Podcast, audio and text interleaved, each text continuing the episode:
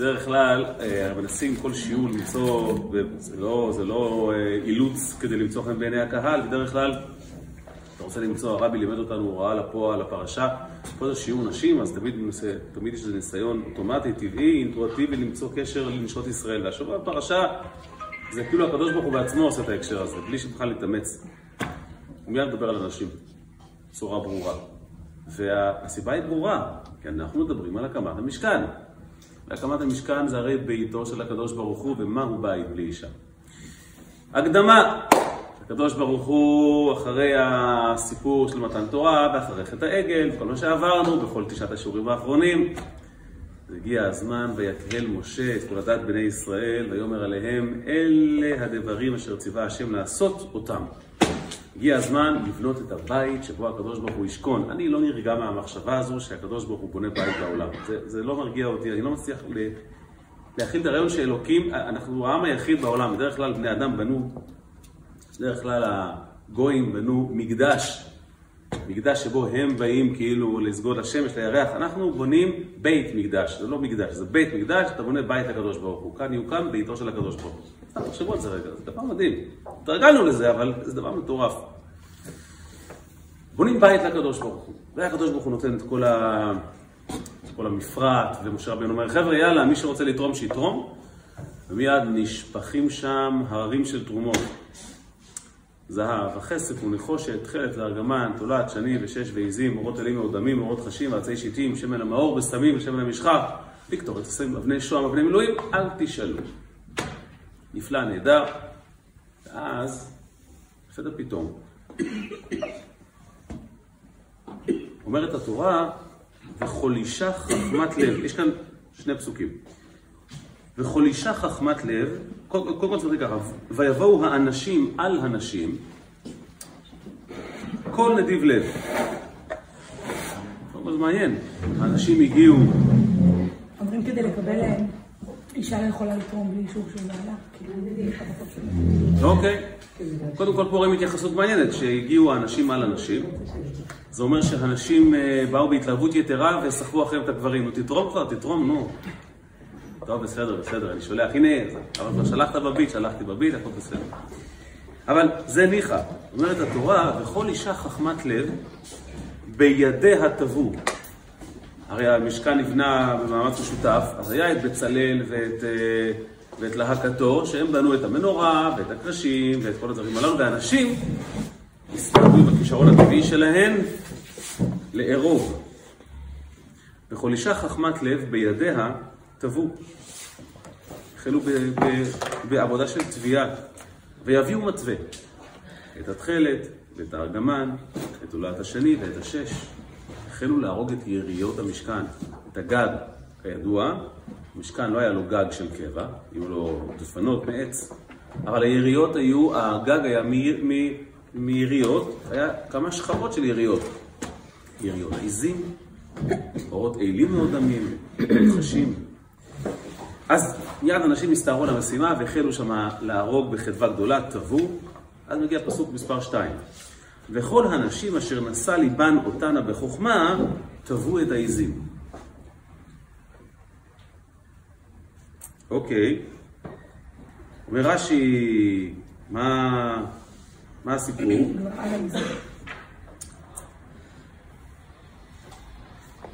טבעו את העיזים. על העיזים הרסו את ה... מקסים. אומר רש"י, היא הייתה אומנות. היא הייתה אומנות, בשלב הזה אתה לא מבין מה, מה רוצים לחייך. היא הייתה אומנות, מה הייתה אומנות? אומנות יתרה שמעל גבי העיזים טובים אותה. אומר רש"י, אתה יודע, היה שם איזו יציאה באמת מיוחדת, אנשים טבעו את, ה... את היריות על העיזים. אסור לי שנייה אחת לדמיין את זה. עיזים במדבר, והצמר שלהם הוא בעצם יריית בד. סתם, אילוסטרציה בראש, כאילו העז הפך להיות אה, וילון מהלך. זו אומנות מדהימה, זה מזכיר לי שכשהיינו ילדים קטנים, אפרופו פורים מתקרב, היה לנו בית פרטי בשלב מסוים של חיינו, ובאופן, אה, ובאופן טבעי אימצנו כמה חתולים. אה, איזה ילד לא רוצה חתול בחצר. זה גם הגנה טבעית, זה גם כיפת ברזל טבעית נגד כל מיני מזיקים. והייתה שם חתולה אחת שבאופן מאוד קרוב התחברנו אליה, וכשהגיע פורים החלטנו שזה לא הגיוני שלא תתחפש. אך טבעי הוא. אז אה, אח שלי גזר אה, כתר, כתב מלכת אסתר ושם לחתולה על הראש. יש לנו תמונה מהאירוע הביזארי הזה, ותמיד זה היה נראה לנו טבעי אגב, לא, לא חשבנו שזה מאורע מיוחד. מה שמדהים הוא, שאחרי שהתחתנתי, אז לא זוכר באיזה שיחה, אבל אשתי אומרת לי, תגיד, אשתי אומרת לי, אני, אני לא יודעת, אבל את יודעת, היה איזה פורים אחד, שהלכתי ברחוב בכפר חב"ד, ואני לא יודעת, אולי הייתי עייפה, אולי, אולי משהו, אולי אכלתי משהו לא טוב, אולי איזה פטריה, פטריית ההזיה השתרבבה למשלוח, כי אני חושבת שראיתי, אני חושבת שראיתי חתולה עם כתר על הראש. אמרתי, אני עד היום אומרת, אני, אני לא אמרתי לאף אחד, כי אני חשבתי שאני לא נורמלית, אבל אני אמרתי, תשמע, אני, אני מוכרחה לחלוק איתך את כל הסודות. יכול להיות שהיה דבר כזה? אז הבנתי איך, איך עושים נזק בעולם בלי שאתה יודע. תגיע לך בכפר חב"ד עם הכתר על הראש. סטארט-אפ. תחשבו על עיזים שהלכו עם וילון על הגב. דבר מדהים. אבל מה שמעניין הוא, כשאתה קורא את הרש"י הזה, וכשאתה קורא את הפסוק הזה בכלל, אתה מיד נעצר ואומר, רגע, עצור. תמיד תזכרו, מה מנחה את רש"י? פשוטו של מקרא. רש"י רוצה שתקרא את הפסוקים בכיף, בלי במפרים.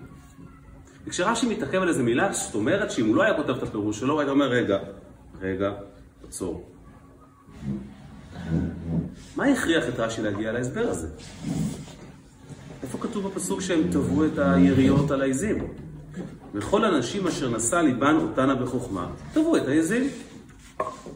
גם קודם אמרנו, טבעו. זה חתיכת אה, הנחת עבודה מאוד מאוד אה, מופרעת שהם טבעו את. את הווילון, את המסך, את ה... על העיזים. זאת אומרת, אם רש"י אומר, כנראה זה אמיתי, וכנראה הוא... כנראה לקח את זה מאיזה מקום, אבל יש המון מדרשים והמון אגדות, ורש"י תמיד נצמד לפשט. מאיפה זה הגיע הדבר הזה? והדבר השני שצריך להבין, אה, למה דווקא בעיזים? גם קודם הם טבעו. וכל אישה חכמת לב, בפסוק הקודם, בידיה טבעו, ויביאו מתווה, את התכלת ואת הארגמן, את תולת השני ואת השש. למה שם הם לא טבעו את זה על הכבשים? מה, פתאום? קריזה? הייתה איזה, איזה, איזה קבוצת נשים סופר אה, אמביציוזיות, יאללה, על העיזים. זה היגיון מסוים. אז, אז מאיפה רש"י שאב את הפירוש שלו? מתוך הפשט. ולמה דווקא פתאום זה התעורר בעיזים? מה... מה קרה? והמעניין הוא, תראו איך רש"י כותב את זה. היא הייתה אומנות. מי הייתה אומנות? אה, הוא מסביר. שמעל גבי העיזים טובים אותם. תתחיל מזה. תגיד, טבעו את העיזים, על גבי העיזים טבעו אותם, והיא אומנות. לא, זה, זה כאילו רש"י אומר, נו, אתה מבין לבד, לא? אתה מבין שיש פה איזה קטע, אה, איזה קאץ'. לא. נו, שתבואו על העיזים. אז תסביר. מה... כל אלה שאלות כאלה, ניואנסים פרטיים, אבל האמת היא שמעל הכל מרחפת שאלה אחת נורא נורא גדולה. הלו, המשכן עוד לא בנוי, מה אתה כבר בונה לו גג? עוד אין קרשים. עוד אין קונסטרוקציה בסיסית. גג אמור להגיע כהשלמה. הגג זה בסוף, כשאתה מסיים את הכל, יש לך בניין, אתה בונה גם גג. מה אתה מסתערות על התביעה? חכו רגע. תשים שלד, נבנה מבנה.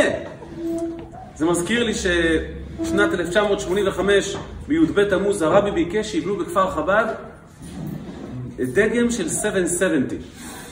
יעתיקו. כמו 770 בברוקלין המפורסם, אז הוא רוצה שבכפר חב"ד גם יהיה כזה, כדי שמישהו לא יכול לבוא, אז שיהיה לו משהו מול העיניים. אגב, שנה אחת אני ראיתי, הצצתי באיזה, בחטאי באיזה אלון, והיה שם, ראיתי שחברת קרייזלר, חברת קרייזלר עשתה את הקמפיין שלה ליד סבל סבתי בכפר חב"ד, כי זה נראה ניו יורק. אז הם הצטלמו שם. נהניתי מהיציאה, אמרתי, גם זה מטרה.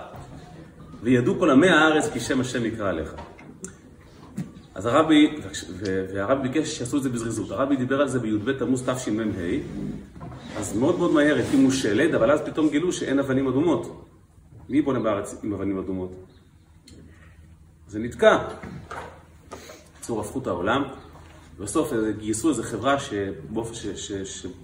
באופן ספציפי הסכימה לייצר את, ה, את האבנים האלה מהדגם הניו יורקי המפורסם, ואז הבנייה הושלמה, שימו לב, בערך, בערך בראש חודש סיוון. והרבי ביקש שעד י"ב תמוז יסיימו. זאת אומרת, הבניין עמד שלט, ויש לך בערך חודש וחצי, תסיים את העסק. אתם מבינים מה קרה, כן? כל תושב בכפר חב"ד הגיע והסתער על הבניין כאילו זה, כאילו זה הבית שלו, ותוך חודש פשוט הבניין הסתיים. מה שמדהים הוא, שאמר לי אחד הבנאים שם, היה שלב שעבדו 150 איש במקביל. זה מדהים איך, שזה, איך בכלל קם הדבר הזה. אז היה שם מישהו שאמר לי, הוא אומר, תשמע יואל, אני רוצה לומר לך, אני הייתי, אני, אני הייתי ילדון בגיל ההוא, הוא אומר לי, היה שלב שהיה, עשינו תקרה ולא היה רצפה. אין לי מושג על מה עמדנו. לא יודע, שמו איזה מקל, איזה קרש, לא יודע איך, אבל יצא ככה ששם בנינו את התקרה לפני הרצפה. נראה לי תקדים היסטורי. לא יודע כזה דבר בהיסטוריה. מה אתה בונה תקרה, אין רצפה, על מה עומדים? רק אלוקים יחזיק שם את האנשים לדעתי שלא יקרו. כל מיני אלתורים כאלה. מה אתם טובות יריות? רגע, האמביציה מובנת, כל הכבוד, אבל רגע, שנייה, יש סדר, והסדר הזה הוא קריטי, משכן זה לא עוד בית, משכן זה מקום שהקדוש ברוך הוא אמור לשרות בו, ויש סדר, והאמת היא שהשאלה הזו היא לא סתם שאלה שלנו, היא מופיעה בפרשה הבאה. כשבצלאל אומר למשה, רגע, עוד לא עשינו את הקירות, כבר לעשות מנורה, שנייה, רגע, יש סדר. כלום אדם קונה כלים ואז בונה בית. אתה, כל, אתה קודם כל מזמין מטבח, ואז אומר איפה אני אגור. לא עושים דבר כזה. הן טובות את, ה, את הגג, מקסים, אבל למה? רגע, תנו, תנו, תנו נשום אוויר, בואו נבנה ונעשה. אז יש הסבר, אחד מהפרשנים אומר, כן, הם רצו שזה יהיה הכל מוכן ביחד, שלא יהיה, אתם מכירים את זה? עושים את זה כמו שהיום בונים צוללות, כשצריך לבנות צוללת, הרי מפלצת מטורפת של, של אה, מתכת ו- ו- ו- וטכניקה, אז אם תבנה עכשיו כל חלק, זה עשר שנים. אז מעסיקים במקביל כמה חברות, כל אחת בונה משהו, ואז מחברים פה לגו ויש לך צוללת. אז זה מה שאומר התוספות בגמרא, הם פשוט רצו שזה יהיה במקביל. אוקיי, אוקיי, אבל האמת היא שזה לא כך תשובה אה, מספקת, כי אנחנו יודעים שגם כשהכל היה מוכן במקביל, עד שזה לא הגיע למשה רבינו, המשכן לא נכנס לפעולה. אז יכולת להכין את זה ולחכות, ובסוף, מה שנקרא, לעשות הכל לפי סדר, ואז לרכז את זה ביחד. בקיצור, הפסוק הזה הוא קצת אה, טריגרי, משהו פה מסתדר מאחורי העניין הזה. וגם חלקה של אנשים פה נורא מעניין. בואו נעבור תחנה-תחנה ונראה באמת איך הסיפור הזה בנוי. בואו נביט על הפסוק מהעיניים של רש"י.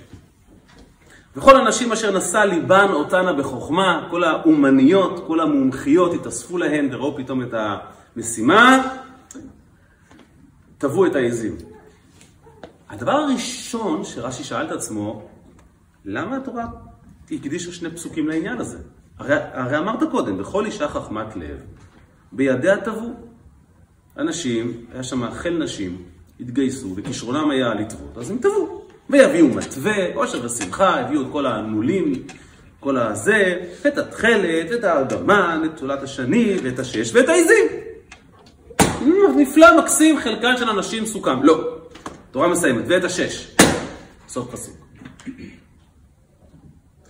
וכל הנשים, עוד פעם, למה אתה חוזר על עצמך? וכל הנשים אשר נשא ליבן אותנה בחוכמה, תבעו את העזים. הבנתי כפרה, הבנתי, הבנתי שאנשים התגייסו וטבעו. לא צריכים לייחד פסוק לעזים. אני הבנתי, הם טבעו כל מה שזז.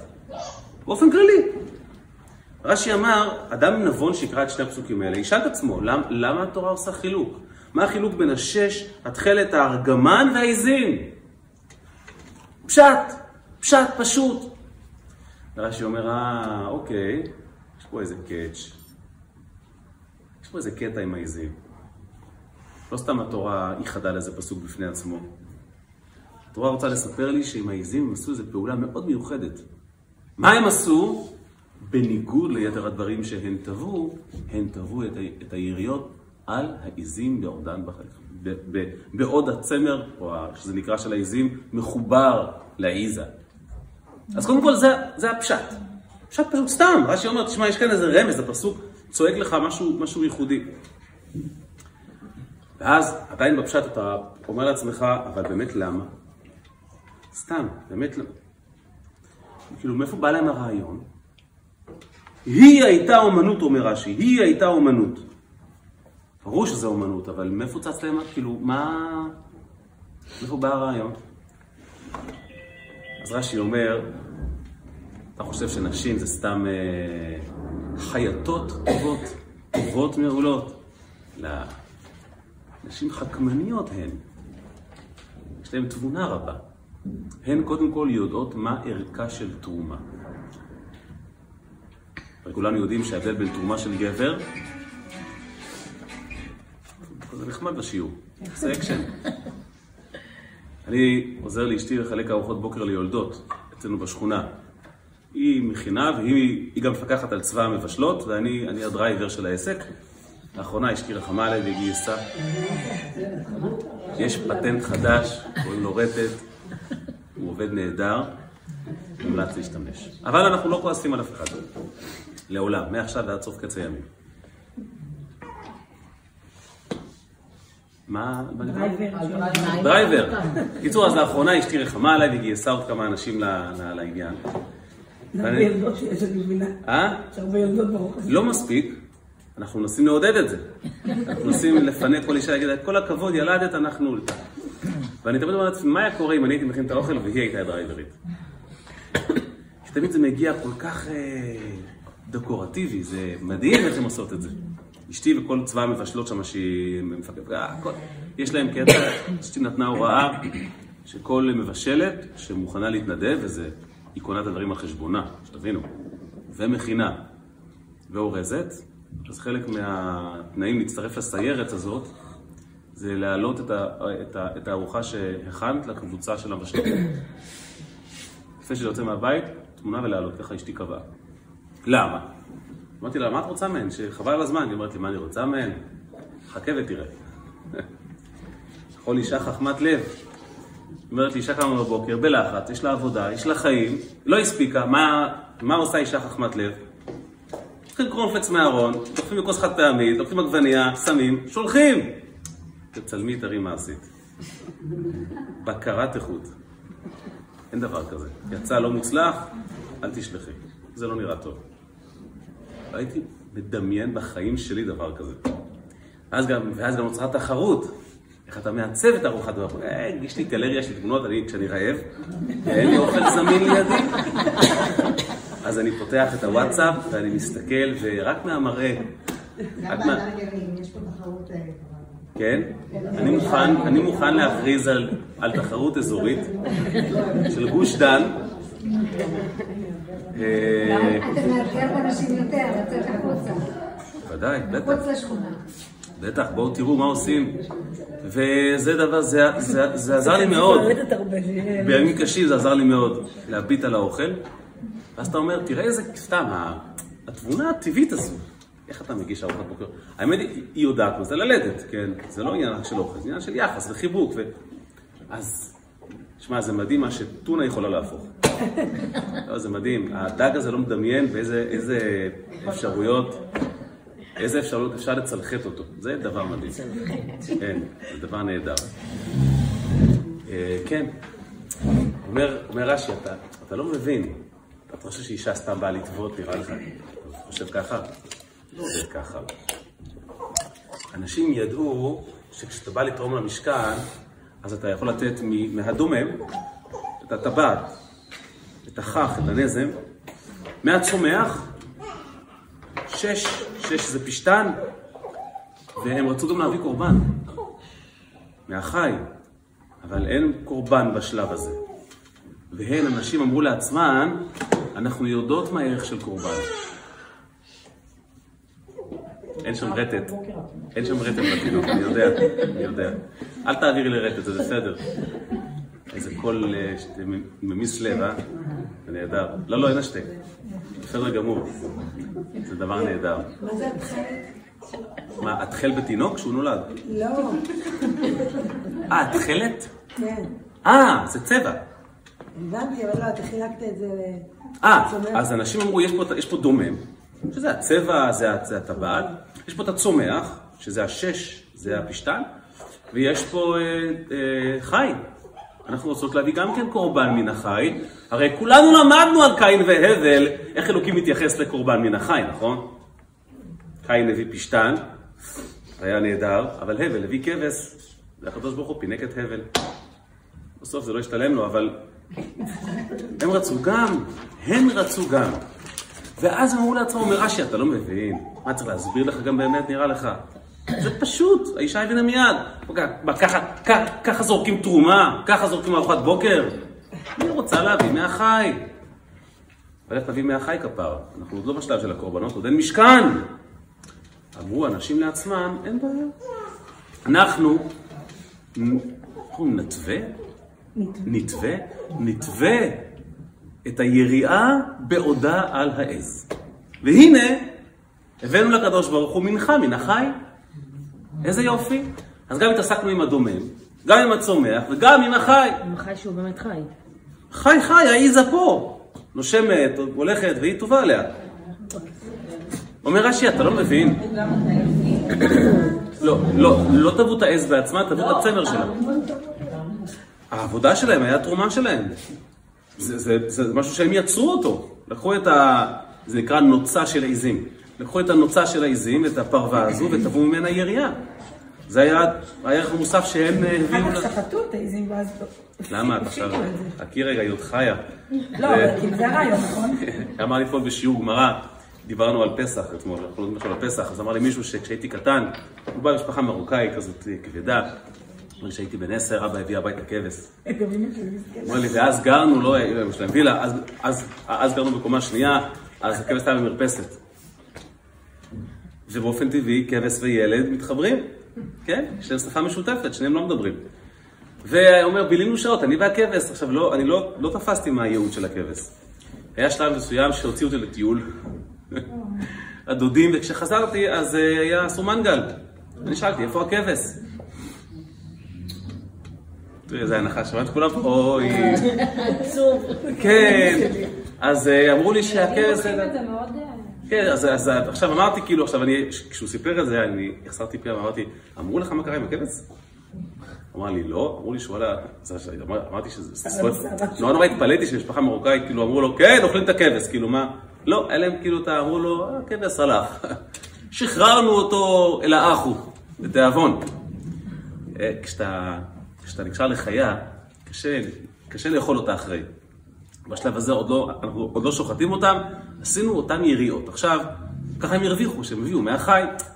אז תראו, פסוק כזה קטן, תראו מה רש"י מפיק מפסוק כזה קטן. לכל אנשים אשר נשא ליבן אותנו בחוכמה, תבעו את העזים. רש"י הבין מהכפילות שיש פה איזו אומנות מיוחדת. רש"י אמר, אתה לא מבין איך אישה חושבת? אם יש צ'אנס להביא משהו משובח, לא מהצומח, מהחי, זה לא עדיף, לא, לא מהדומם, ככה הם הביאו קורבן חי. ועכשיו עולה השאלה, אם הסטארט-אפ הזה כל כך מוצלח, למה לא עשו את זה על הכבשים? לפני זה גם היה. וכל אישה חכמת לב בידיה תבעו ויביאו מתווה, תכלת, ארגמן, תולעת שני ואת השש. למה קודם לא עשו את זה? הרי גם כבשים שם עשו מהם יריות, מסך, מסך ל, ל, ל, למשכן, כל, ה, כל המחיצות, כל ה... למה רק בעיזים? כאן הרבי נכנס לתמונה. אומר הרבי, נו מה, אתה לא מבין? לא, אני לא מבין. רואים שאתה לא אישה. ההבדל בין היריות של העיזים, התכלת ולכבשים, זה מעניין. היריות של העיזים לא צבעו אותנו. לעומת זאת, את שאר הריגים צבעו בתכלת ובארגמן. תכלת זה החילזון, התחלחל ההוא, שיש טוענים שזה הדיונון, אבל לא הוכח. וארגמן זה צבע אדמוני. אומר הרבי, אז אני לא מבין, אז אתה, אתה תיקח את הכבש, אתה, נכון שזה אפשרי טכנית, אתה תתווה מהצמר שלו יריעה, ואז תצבע אותה? אי אפשר, זה מחובר לכבש, זה צומח. זאת אומרת, כל שלב, אתה עכשיו תצבע תוך כדי הריגה, כי אתה צובע הרי שערה, שערה, ואז עד שתבוא לגזוז את הכבש, זה כבר צמח עוד מילימטר, יש לך עכשיו עוד, עוד מקום שהוא לא צבוע. אז אין טעם.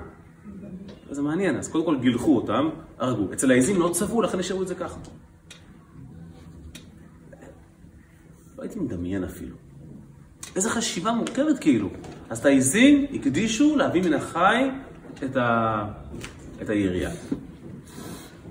כל כך הרבה תבונה בפסוק אחד. ועכשיו נחזור לשאלה הכללית. למה בכלל להתעסק עם היריות? למה להתעסק עם הגג? עוד לא בנו את המשכן בכלל. הניחו לזה, זה לא דחוף, עוד יבוא הזמן. עכשיו צריך להעמיד קרשים, הקרשים יהיו בגובה חמישה מטר. תחשבו, אם תעסקו שם במשכן, אתם, היו אה, אה, אומנים, בעלי מלאכה, לבנות קיר מעצי ארזים בגובה חמישה מטר. זה לוקח זמן, ואז לחשק אותם, ואז לבנות להם אדנים. זה לצקת מתכות, תחשבו, במדבר, ואז לשלב אותם יחד, אישה אל אחותה כתוב, הם יהיו מחוברים באיזה מין בנייה נורא מתוחכמת. וזה עוד לפני המנורה, ולפני ארון הקודש, ולפני כל הדבר המטורף הזה, אז בואו, חכה עם זה. איי, אומר הרבי, שוב אתה לא שם לב לפרטים הקטנים, אתה לא מבין, אה? בגלל שאנשים, הכישרון שלהם היה בתביעה, הרי אף אחד לא ציפה שהן תדפוקנה מסמר, זה לא התפקיד שלהן, לא שהן לא יכולות, היום אסור להגיד כזה דבר, הן יכולות הכל, כולל הכל. אבל זה לא הייחודיות שלהם, זה גם גבר יכול לעשות, אז מה זה שווה? אבל לארוג, יריעה, היה תחום באמת שלהן, לכן כתוב, לכל אישה חכמת לב. היה להם את, את, את, את היד הזו, הזריזה הזו, לארוג מהר ובאומנות, ובלי הרבה בלאגן. אז מיד הסתערו על המשימה הזו, ואז מה קרה? אומר הרבי, מה קרה? פתאום עמדו להם שם עיזים, אחרי זמן קצר, ועליהם יריעה. עכשיו, יכולת לעצור ולהגיד, אוקיי, תעצור, ייגמר המשכן, יגזוז את העיזים. אמר הקדוש ברוך הוא, לא חרם על העיזים. גם ככה, כשתבית עליהם את היריעה, מסכנות העיזים. מסכנים העיזים, או העיזות, או איך שתקרא להם. זה לא נעים ל... רציתי לשאול באמת אם זה לא צער בעלי חיים. זה קצת צער בעלי חיים, אבל, אבל בשביל לתרום אה, אה, משהו למשכן, זה שווה את זה. לא. הייתה לי תחושה שתגידי לא. לא, כי אם יש איסור של צער בעלי חיים, אי אפשר להגיד את זה. לא, לא, בוא נניח שזה צער, לא, לא, לא, לא, לא, רגע, אני פה, לא צריך. לא נכון, לא, לא, אז אני רוצה לחדש לכם חידוש גדול, אם זה בסדר. אה, אה, זה יפה שזה ככה, הנה, אתם רואים? אתם מבינים רגע, למה? כמו ש... אתם בוא? לעשות למישהי צמא ולסחוב אותה בצמא כזה. דוגמה נהדרת. אתם מבינים? אני מסביר, אני מסביר, אבל אתם... בשביל נגיד לתרום נגיד אה, שיער למישהו, שזה כאילו, מי בעצם מחליט מה... פה אני, אני, אתן אתן צודקות, ובדיוק, זה זה הנקודה, בדיוק הרגישות שלכם, זה שהמגזר הוא לא חלק יותר? מה, מה אה, שזכור לי, השיער שלה הוא חלק, לא כמו של ה... לא כמו של הכבשה שהוא מקורזל כזה. זה אומר שמה? לא. אוקיי, אז זה יותר כאילו, זה לא אמור להחליט לה אם הוא כזה ישר. אני אגיד לכם משהו, בואו. חבר'ה, אני בא משם, תקשיבו רגע. דבר ראשון, דבר ראשון, האומנות של הנשים הייתה באמת לעשות אותה בצורה מאוד מהירה ונעימה יחסית. אתם יודעים שאם גבר היה עושה את זה, איך זה היה נראה? תעמוד בשקט רגע, מה אתה... א', זה חלק מה... זה חלק, זה חלק מהאומנות. א', ב', אני לא חושב שצער בעלי חיים זו ההגדרה, זה יותר כחוסר, כחוסר נעימות. זאת אומרת, אף אחד לא, לא, לא הכאיבו לעיזה. מה היה לנו בכלל לעשות את זה? לא. אני אסביר תכף. לא הכאיבו לעיזה. אבל בעל חיים באופן טבעי אוהב, אוהב חופש. אז היא עמדה כמה דקות ולא נתנו לה לזוז. זה לא צער בעלי... אה? זה דקות? דקות ארוכות. זה... זה... לא, הם עשו את זה מאוד מהר, כי הם עשו את זה, תחשוב על זה, זה כל, תחשוב רגע, זה, זה עשרות נשים יחד. יודע, תחשבו על המבט של העיזים שפתאום גדוד נשים מתקרב אליהם. משהו חשוד. אבל זה לא צער בעלי חיים. לא הכאיבו אומר. זה אי נוחות. כן, זה אי נוחות. עכשיו, האי נוחות הזו בשביל, ה... בשביל התמורה של המשכן, שווה את זה. ולמרות זאת, זה מה שמדהים. תראו, אני כבר פה מתפתל חמש דקות, אנחנו, אנחנו ב-2022, להתנצל בשם אגודת בעלי החיים. וטוב שהגענו לשנים האלה, שיש באמת איזו רגישות לבעלי חיים, זה מקסים בעיניי. ועדיין, לא ציירו אותם, לא הרחיבו להן. או להם. מה נסגר עם העיזים? עז אחד, נכון? או עז אחת? יאללה, בוא נסגור שזה- הנקבות. כי אנשים טבעו, אז גם נקבות הבינו אותם. זה כמו הצמא שאמרת. אז, אז למרות שזה לא היה צער בעלי אה, אה, חיים, והעיזות האלה נהנו מהצומי, ואפילו אולי היה קצת חוסר נוחות, למרות זאת אמר הקדוש ברוך הוא. החוסר נוחות שלה לטוות עליהם את הירייה הזאת ניחא. אבל לתת לעיזה להסתובב על הגב עם וילון, אל תעשה את זה. תראו איזה רגישות. אלוקים שישמור, זה מדובר לפני 3,300 שנה, מי התייחס לבני אדם ככה? בשנים ההם אנשים הקריבו את ילדיהם קורבן. מה היה בכלל היחס לחיים של בן אדם? אישה הייתה מטבע. תראו איזה יחס היה לעיזים. זאת אומרת, הקדוש ברוך הוא שיבש את הסדר של בניית המשכן כדי שלעיזה יהיה נוח. איפה הוא היום? מי? עיזה? הקדוש ברוך הוא. תראי את השיח שלנו היום. לא, תראי איך התורה ניצחה. היום אנחנו מדברים בשפת התורה. מי חשב על צ... כאילו, מה מרגיש תרנגול? מה הוא מרגיש התרנגול? בוא נדבר על זה. איזה, איזה רגישות. ולכן, זו הסיבה שהיריעות נעשו במקביל לבניית המשכן, כדי לא לגרום לעיזה צער מיותר. אבל השאלה היא אחרת, למה למה הם בעצם התחילו לטרוד את זה? בדיוק. כי זה מה שהם ידעו לעשות, והם רצו לתרום מיד את לא, חלקם. למה הם התחילו לפני ש... כאילו... הם- הם התחילו במקביל לבנייה של המשכן. הם רצו להבין כדי בזריזות. את מכירה את זה שכשיש לך פתאום רגע של אה, התלהבות ודחף, אם אתה לא, אם אתה לא עושה אותו באותו רגע, כן, אצלי בבית הילדים מכירים את זה. אבא, אנחנו רוצים אה, שפתחנו את המחשב, אני אומר להם עוד דקה. אבא, אנחנו יודעים שזה או עכשיו או לעולם לא. אפשר עכשיו, לפני שאתה מתחיל את ההרצאה, הם כבר מכירים אותך. אם תיכנס למטבח זה כבר אין עכשיו להוציא אותה החוצה. היה להם רגע של, יאללה, בונים משכן, בונים משכן. תגיד להם, לא, תבואו עוד שבוע, עוד שבוע תתחיל לחפש. מישהי פנויה ב- בהרצל? אז אמר הקדוש ברוך הוא, זה נהדר, זה מקסים, אבל צריכים לגמור את המלאכה משום שלעז לא נוח. אז תראו מה קיבלנו פה, תראו איך רש"י רואה פסוק כל כך קטן. רש"י כמובן, כפי שהרבי מאיר את עינינו. וכל הנשים אשר נשא ליבן אותנה בחוכמה תבוא את העזים, אומר רש"י, הפסוק הייחודי הזה נכתב באופן ככה בודד, בשביל להאיר באור מיוחד את החוכמה של הנשים, את הרגישות של הנשים, את האומנות שלהן. ואז עלתה השאלה שמישהו פה שאלה קודם, למה באמת לטוות את זה על העז? אז זה, התשובה היא פשוטה. כי הצמר, כשהוא מחובר לבעל החי, הוא רך יותר. הוא מעודן יותר, לכן קל יותר לעבד אותו, והוא באיכות גבוהה יותר. ככה זה עובד. עכשיו נשים הכל בצד לרגע, הבנו את המטריה. הבנו איך פסוק קטן חושף כל כך הרבה. עכשיו השאלה היא, למה זה חשוב? נכון, הרווחנו שיעור נחמד, פלפלנו ברש"י, למדנו על כל מיני דברים חדשים. למה זה חשוב? המשכן היה ואיננו, אף אחד לא תובע על עיזים שום דבר יותר, אף אחד לא עושה גג מיריות עיזים. מה זה, סתם היסטוריה מרתקת? סתם מראה את הרגישות של אנשים? מה... מה... איפה זה קורה היום בחיים שלנו?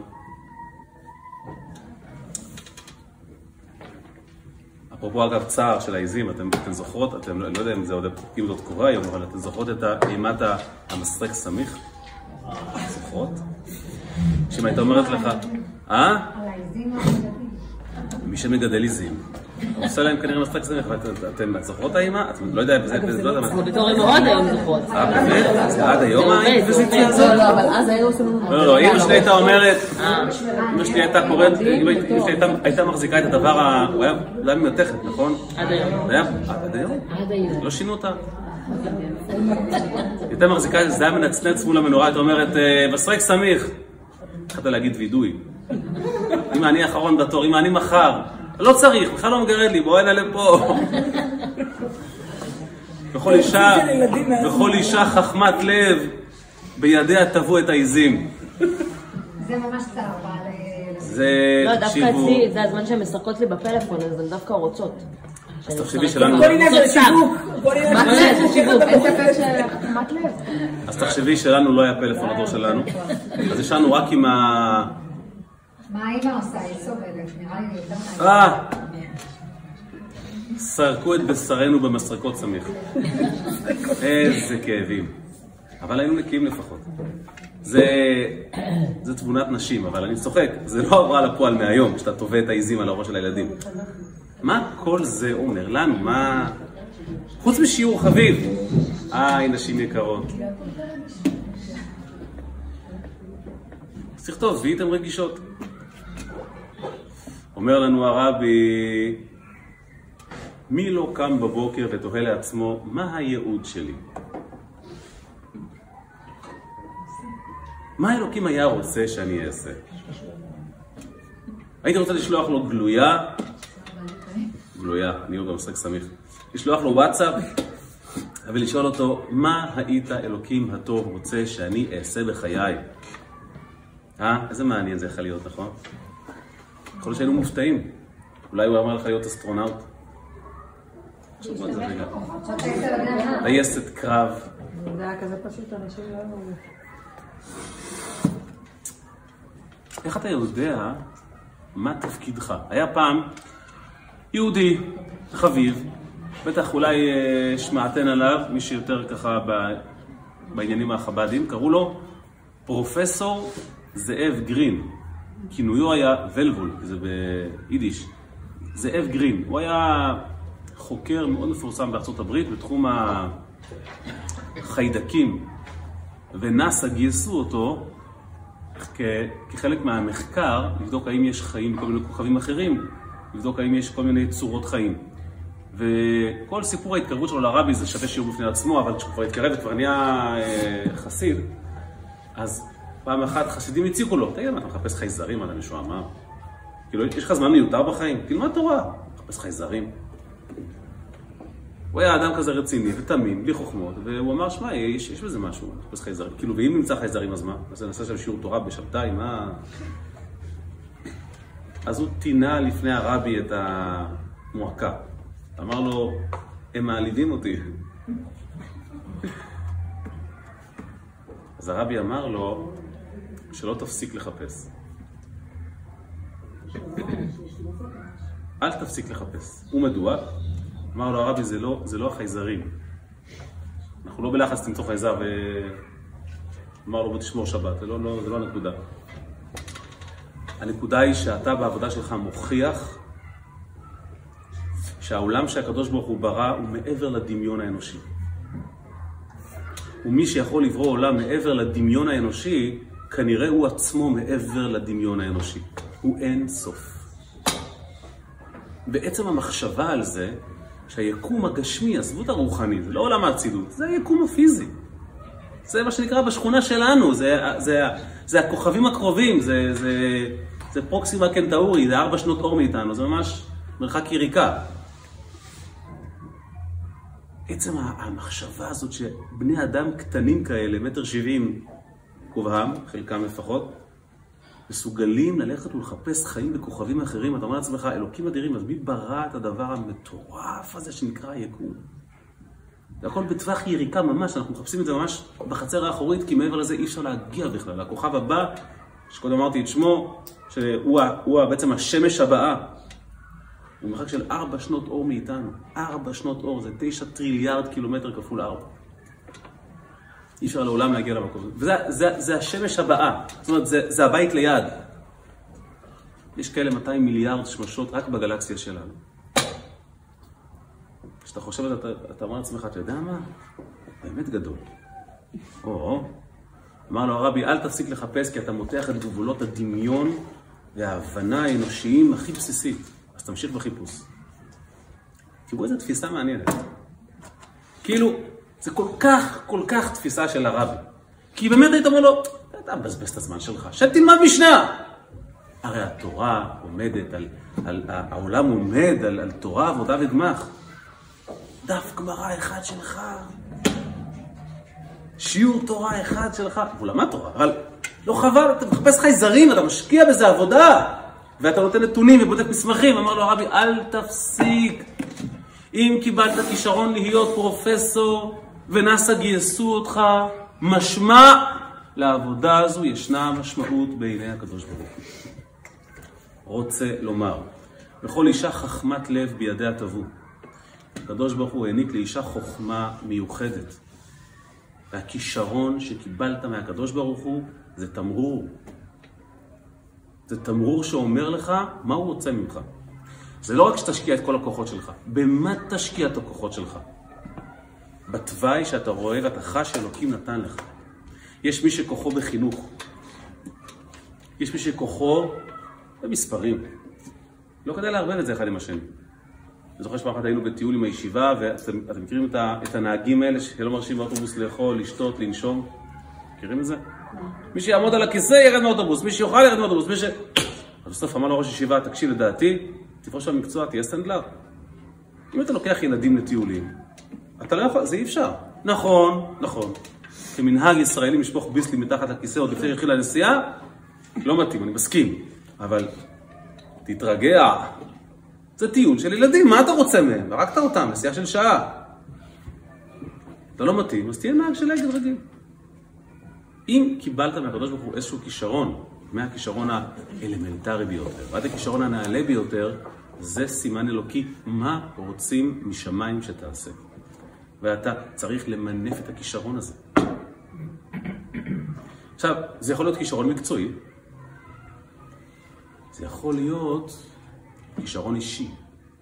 למשל, הכישרון של אישה, הגישה שלה, זה כישרון. זה כישרון שאין לגבר. גם אם הוא נורא מבין בזוגיות ונורא... החום שהיא יודעת להפיץ, הבית שהיא יודעת ליצור, אין לזה תחליף. לא יעזור שום דבר. את משתמשת בכישרון הזה? ואני פוגש את זה הרבה כשאני יושב עם זוגות. זה לא שיהיו זוגות עכשיו, ויש טענות בשני הצדדים, והן צודקות. הטענות צודקות, כי אף אחד לא בא סתם בטענות. השאלה היא, גייסת את הכישרון הטבעי שלך עד, עד תום בתוך, ה, בתוך, ה, בתוך הדיאלוג הזה? כי לך יש כישרון להכיל, או לך יש כישרון להכיל, ולך יש כישרון לכוון, לך יש כישרון, אז אתה ממשיך אותו. ככה בונים משכן. אל תגידי, תבנה קרשים תקרא לי. אתה, קודם כל תביא פרח ונדבר. אפשרי, אפשרי, יכול להיות, אבל uh, זה לא מה שהקדוש ברוך הוא מראה לנו. יכול להיות שהוא לא יודע לבנות קרש. יכול להיות שהוא לא, לא מבין איך בונים משכן. דווקא הירייה שאת בונה, הגג, החיבוק הזה שאת נותנת בנפש, המקום שאת נותנת, ואת לא לוחצת ולא דוחקת ולא, ו, ולא מפנה גב, למרות שלפי הפרמטרים שלך לא מגיע לו חיוך.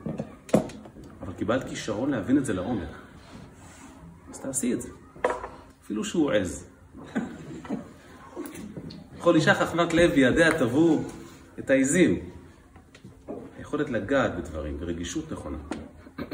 הכישרון שקיבלת מהקדוש ברוך הוא, הוא תמרור מה הקדוש ברוך הוא רוצה ממך.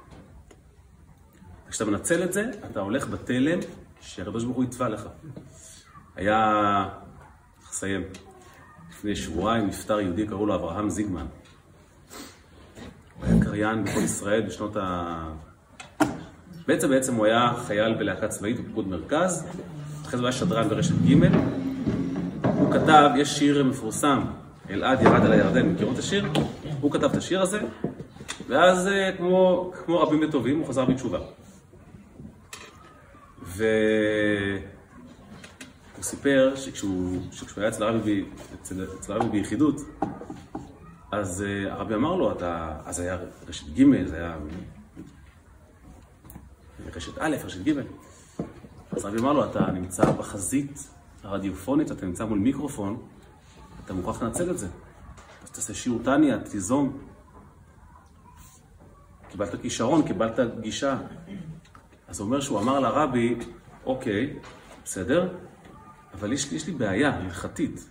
ואני אשאל את הרבי, כי זה כל יום שירת נשים, להקות צבאיות, כן? אז מה, איך אני יכול לשבת באולפן ו... וליזום שיעור טניה כשאני צריך לשמוע לפני שיר ואחרי שיר? וזה זה העבודה שלי. מעניין.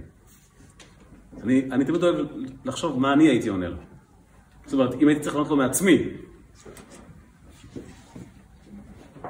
הרבי לא ענה. והרבי התעלם. אמר לו שיהיה בהצלחה. תראו כמה זה דק, כמה זה עמוק. בעצם כאילו, מה הרבי היה אמור לומר לו? שים אותה מאוזניים, מה אתה... אז יש שם שיר, אז תעשה ככה. כאילו, הרב לא ככה, אתה רוצה, כאילו, אתה רוצה לוותר על העובדה, לזכות אלפי יהודים שישמעו שיעור תעניה, כי לך יש בעיה. אל תקשיב. אבל לומר לו, אל תקשיב, זה, זה פה לטוות על העז, כאילו... המסר היה, אני מבין את הבעיה, אתה תתמודד. איזה גישה עדינה. הוא לא אמר לו תתמודד, כי, כי זה... כי זה... הוא אמר לו בסדר, תקשיב, הוא לא אמר לו... הוא לא אמר לו, שמע, שווה עבירה קטנה בשביל... השאירו את הבחירה. לא אמרתי ששווה. אני לא אומר, לא תוציא ממני אישור לשמוע את להקת פיקוד צפון שרה אה, את השיר על שלגיה שם. לא, לא, אין לך אישור ברבי לובביץ'. אבל לוותר על המיקרופון כי לך יש בעיה, אה, אתה תסתדר. איזה, איזה גישה, כמה אתה יכול ללמוד מהגישה הזו? קודם כל תבין את האתגר, תבין אותו, ו- ותן אמון לבן אדם, יהיה בסדר. והוא נשאר ברדיו, הוא עשה שיעור תניא. ומי יודע כמה זה השפיע. קיבלת כישרון מהקדוש ברוך הוא, קיבלת כלי להשתמש בו, תשתמש בו. יהיו אתגרים? אוקיי. אז מה? אז לא? יש אחד כמוך בעולם, או אחת כמוך בעולם. תעשי את זה כמו שצריך. כי רק את, עם הכישרון שלך, יכולה להחזיק ולבנות בית. ואם את לא תעשי את זה, אף אחד לא יעשה את זה. זה מה שהקדוש ברוך הוא רוצה. זה החוכמה שלכם. אז שיהיה בהצלחה. יישר כוח.